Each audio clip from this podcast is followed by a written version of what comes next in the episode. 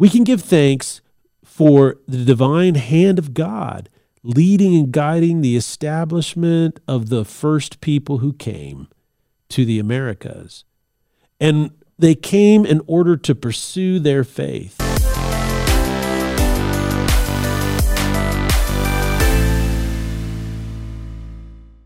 Hello, everyone. I am Dr. Douglas Peak, and I am your salty pastor, and I am here wishing you a happy Thanksgiving celebration.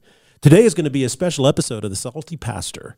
And I wanted to just take an opportunity to be grateful for everything that God is doing in your life and in my life and in the world today, and help you celebrate this special day where we give thanks for all that we have and all that we've become to God and where this special day came from.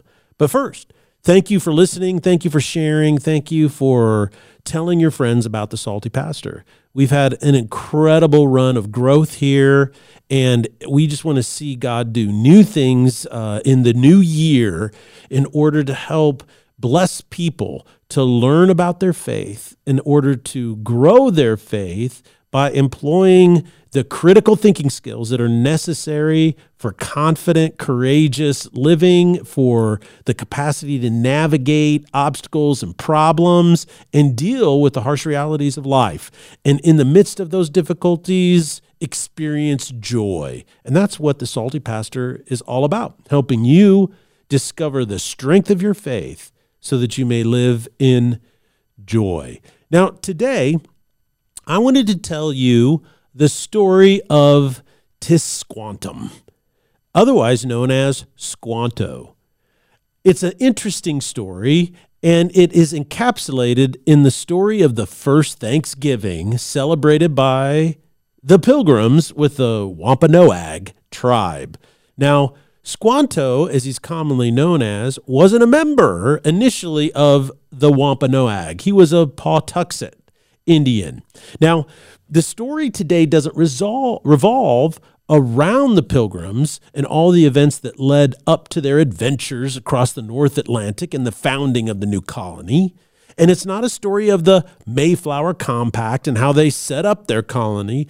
It is actually a story of salvation. That's right. It is th- how their salvation came through an Indian some call them Native Americans today, who was known as Squanto. Now, it is in his story that I want to tell you about this Thanksgiving Day. Now, Squanto, who was born in the region surrounding Cape Cod, Massachusetts in the 1580s, now we really don't know anything about his early life, except that he grew up in the Patuxet tribe. The neighboring tribe, the Wampanoags, uh, were like distant cousins, so to speak. It wasn't a very large tribe, but they had a summer village they inhabited right on the coast. And their daily existence revolved around the catching of fish, the planting and harvesting of corn, and hunting, primarily fowl, but they also would enjoy large game like deer. There was an occasional treat. Now, the, in order to understand the entire story of Squanto, we now need to understand who John Smith was and what he did. Now, John Smith is known for starting the first British canal. John Smith is known for starting the first British colony in the Americas, known as Jamestown in Jamestown, Virginia. Now, this colony was established purely on the basis of business interests. The place where they decided to land in and build the colony was an estuary, meaning there were all these fingers and tributaries.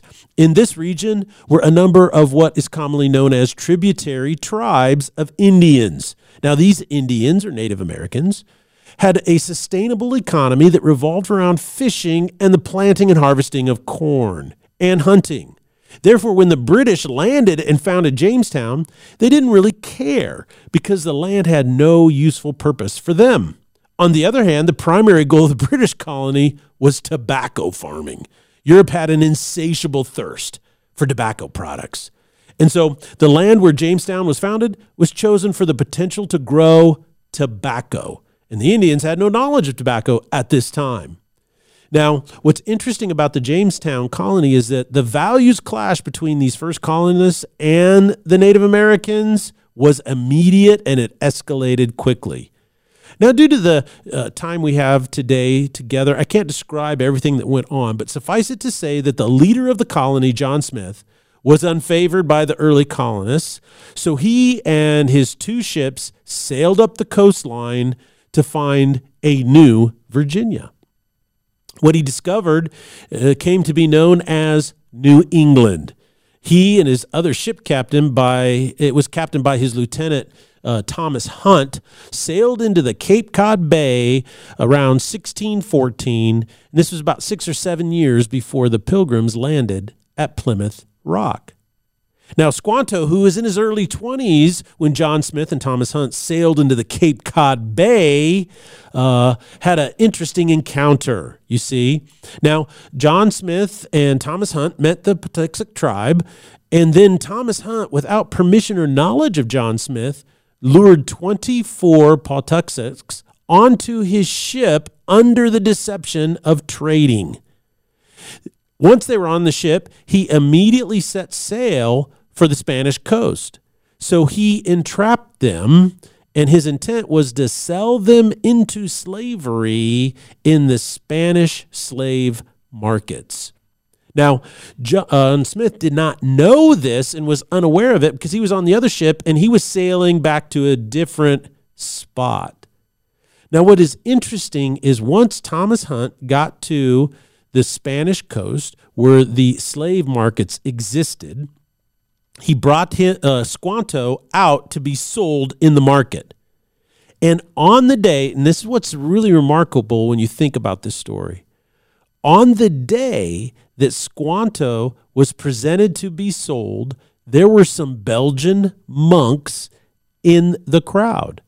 Now, these Belgian monks had started a ministry and the ministry they started is that they would go to the slave markets, they would scrounge together what little money they could, and they would get donations from Christians in small churches in northwestern Europe, and then they would redeem or purchase people who had been captives and made to be sold as slaves in the slave markets against their will.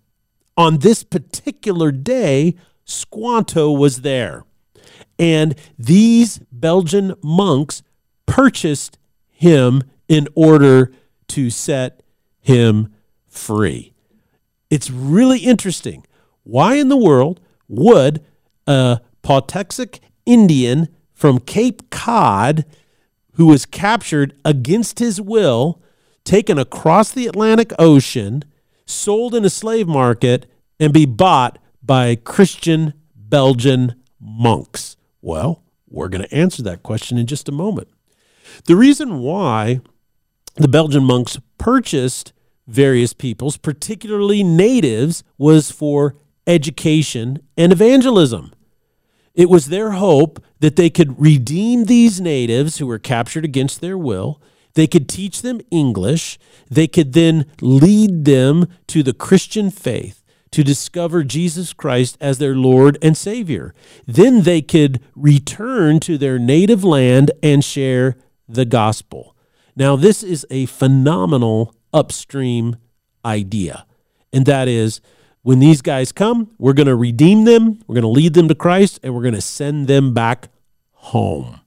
So, the first thing they did is they taught Squanto how to speak English and then Squanto becomes a follower of Christ.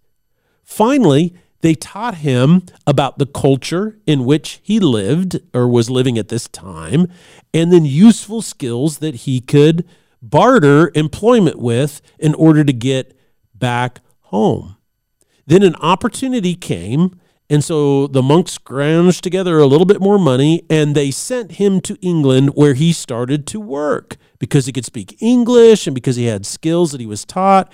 He started working in various areas. He eventually got employed on a ship heading back to North America where he returned home. So the story of Squanto is really interesting in that he was captured, he was taken to Spain, and then sold in the slave markets by Christian monks who purchased his freedom in that moment. They taught him English, they taught him skills, and they taught him about Jesus Christ. So now Squanto has been given the power and the skill set to get back to his native country. And that's exactly what happens. Sometime in 1619, he arrived back in what is now known today as Cape Cod. So let's talk a little bit about what happened when he returned. Now, when he got back to his native land, he went to the small village right there on the coast. And what he found was very disheartening. His village was empty, even though it should have been filled with his people. So he went to the neighboring uh, tribe, the Wampanoags, and they told him that a disease or a pestilence had come through the land and killed all of those in his tribe. And in that moment, he learned he was the last one of his tribe alive.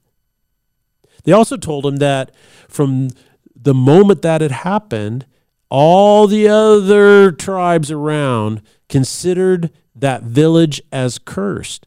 So no other Indian would ever go up to that area. So, since they were distant cousins, he joined their tribe and lived among them. One year later, the pilgrims show up. Now, before we talk about the meeting between the pilgrims and Squanto, you need to understand a little bit about the pilgrims. And this is a part of history that is never taught in our schools anymore. And I'd like to share it with you now. Okay, you need to understand that right after the Protestant Reformation in the early 1500s, King Henry VIII saw an opening to get what he wanted. Now, there are differing views on Henry VIII. Was he a good guy or a bad guy? Everybody agrees, though, he was very influential.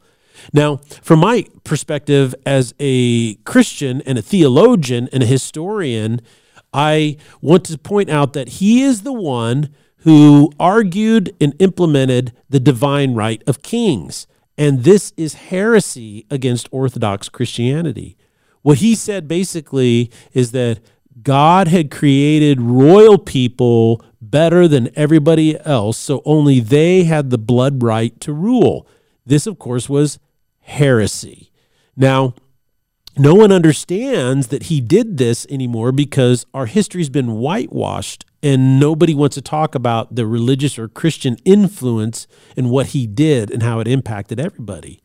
Now, King Henry VIII uh, was in a pickle because he really wanted a male heir to the throne, but he couldn't find a woman to birth him one. And so he's known for going through lots and lots of wives. Now, as a Catholic, he was required with one of his wives before he could marry another woman to get an annulment. But the at that time he was in a political struggle with the pope. So when he requested to have his first marriage annulled, the pope refused. So then King Henry, seeing an opening because of the Protestant Reformation, split England off from the Roman Catholic Church and started the Anglican Church. What's interesting is the basic structure was Roman Catholicism, except the difference was the king was the pope. Now, after his death, his daughter Mary took over the throne, and she wanted to return England back to Roman Catholicism. And so her reign became known as Bloody Mary because she murdered Christians like crazy to get what she wanted. It was really, really brutal. And it was at this point where Protestant Christians, who were predominantly Calvinist, formed what is known as the underground church in England. And in this underground church, they employed a congregational style of leadership. And what that means is that they were basically representative democracies. And even though the Magna Carta, which was signed in 1200s by King John, it granted rights to individuals, it granted property rights, and so forth. Uh, kings took it back and tried to undermine it for at least 100 or so years. But it took about 300 years because before it actually became a value among various Christians because it was coupled with the Protestant Reformation. Now, uh, Bloody Mary died before too long, and her sister Elizabeth took over the throne. And she returned to King Henry's vision for the Anglican Church. However, she based it on the divine right of kings and wanted to use the church purely for political control.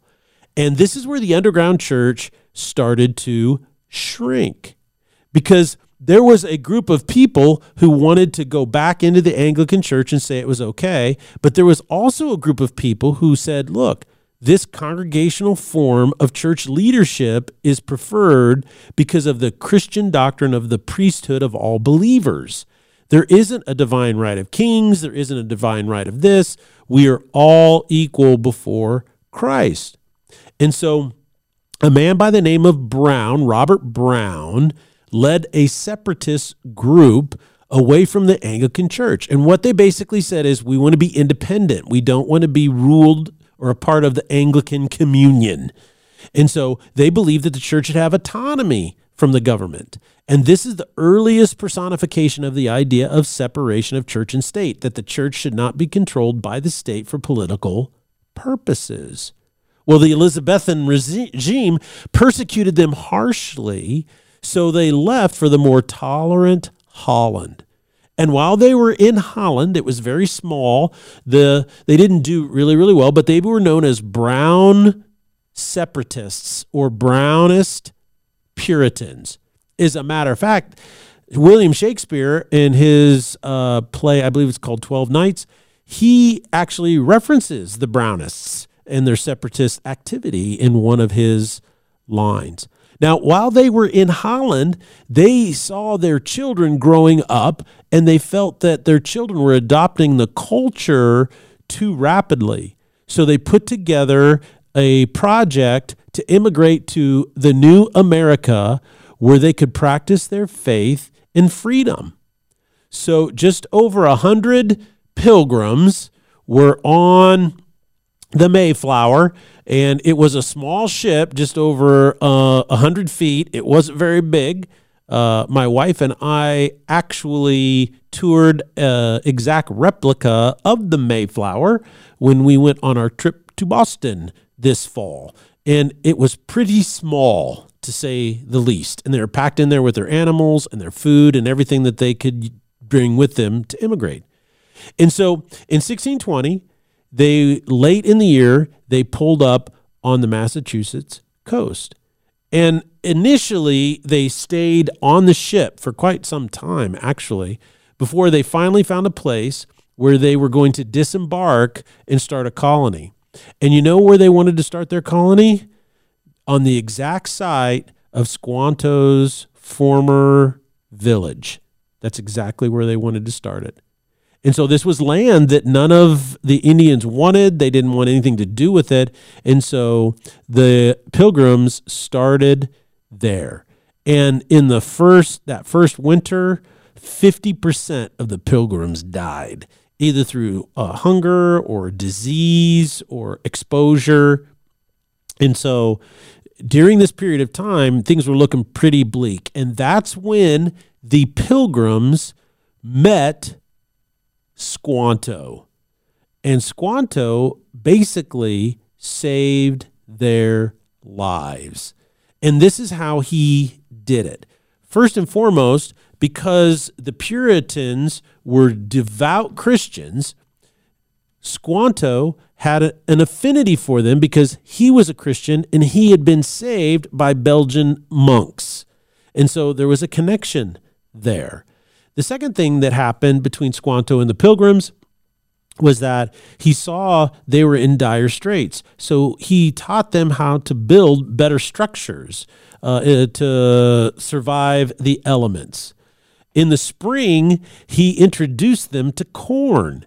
And so what they would do is they uh, initially started planting corn as a harvest in the fall. They had no idea what corn was. Uh, back then it's really interesting but what they would do is they would dig a hole and they'd throw a whole ear of corn down in it you know and see what would grow up. And what squanto taught them to do is he taught them how to use dead fish how to get fish out of the ocean and then use the parts of the fish that they can't eat and so forth as compost in order to fertilize the corn. He also taught them how to plant it in rows so that it would cross pollinate so that it would actually produce more ears of corn. And then he taught them how to keep the animals away from uh, the rotting fish. And then he taught them how to use other rotting fish in order to attract animals in which they could trap and then eat. So basically, what Squanto did in his relationship with the pilgrims is he taught them how to survive in the new world. And if it wasn't for Squanto's uh, relationship with them, the early pilgrims would have never survived.